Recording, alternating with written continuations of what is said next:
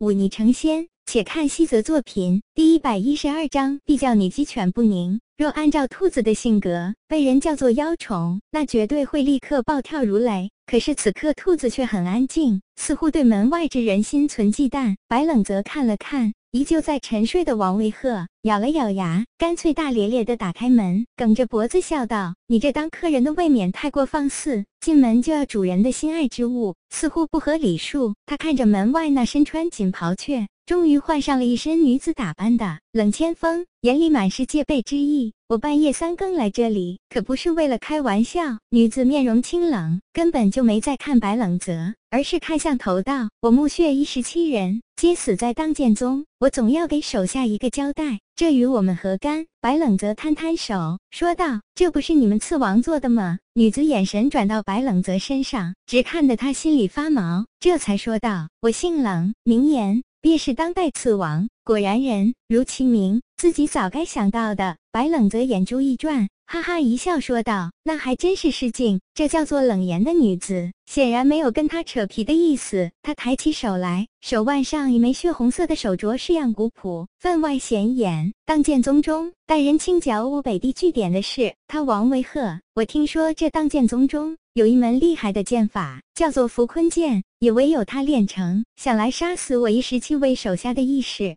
他了。白冷泽心里念头急转，看到女子身形一动，赶忙拦在他身前，笑嘻嘻的说道：“姐姐想要做什么？这黑灯瞎火的，又是孤男寡女，传出去怕不好听。我要杀人，你拦不住。”冷言转过头去，不再看他，轻蔑之意溢于言表，淡淡道。若不是为了这妖宠，你活不到现在。让开！若杀死你手下的，并不是他王位鹤，而是另有其人呢。冷言转过脸来，冷然道：“那便是你。”白冷泽医治是这般机密之事，任谁做的，都绝不会告诉第二个人。这好人果然不是那么好做的，绕来绕去把自己给绕进来了。白冷泽暗骂一声，脸上却依然笑嘻嘻的说道。姐姐，你也知道，小弟不过才五心境实力，哪有本事杀那么多人？若手中有一把无双利器，那便够了。冷言看着白冷泽，淡淡一笑，说道：“我猜对了吧，刺王？”白冷泽目光转冷，把你手中那把薄木剑交出来吧。冷言踏前一步，距离白冷泽只有一尺多远，白冷泽甚至能闻到他身上沁人心脾的香气。我若不呢？白冷泽淡淡道。冷言左手一伸。一道赤色匹链刹那间从白冷泽耳畔掠过，又顷刻间折返回来。待白冷泽回过神来，女子手上已经多了一块布，那赫然是王维鹤的头巾。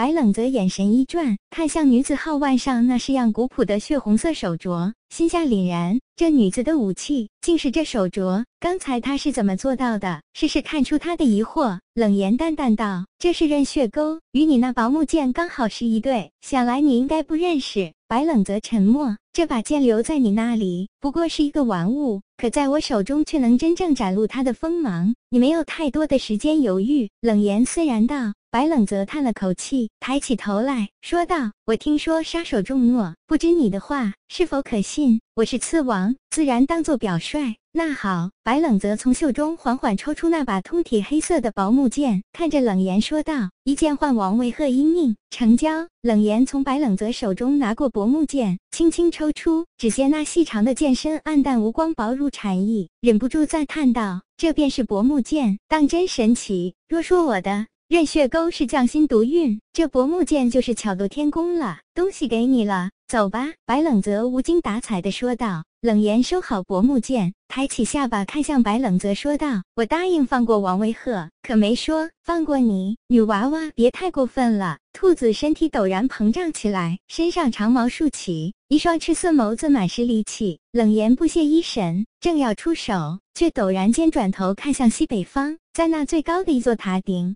上一个身形肥胖的影子卓然而立，白冷泽顺着他的目光看去，终于暗松一口气，将藏在自己手中的第三根竹签扔在地上。他冷言心机百转，难道他白冷泽就是傻子了？早在冷言刚开始以王威赫的生死威胁他的时候，白冷泽就悄悄将第三根竹签拔了下来，失去了第三根竹签的束缚。兔子依然不是武尊境的冷言的对手，但却多了一项可以使用的能力，那便是妖言术，妖言术以妖的邪魅之心术惑人心智，令其智昏迷乱，妖言惑众。不过如此。二白自然还没有迷惑冷言的本事，但他却可以借机传音至不过几里外的宁空号。宁空号本在睡梦中，没有防备。二白用妖言术在他耳边说：“有人要杀王卫鹤。”如此说了三遍，宁空号终究忍不住出来看一看。这一看却把冷言吓了一跳。冷言森然地看了白冷泽一眼，说道：“竟使些。”小伎俩，既然有高手在看，今日便饶了你。说着，不再看他，转身朝大剑屏外走去。白冷则看着他离开的身影，冷冷一笑：“你须想好了，若留下我，我日后必叫你目穴鸡犬不宁。”话刚说完，兔子猛然张口，口中一团白光炸裂，顷刻间便至冷言身后。而宁空号也是接连两剑斩出，虽隔着数百步，这两剑斩过之后，两道劈炼却顷刻便至眼前，一道横向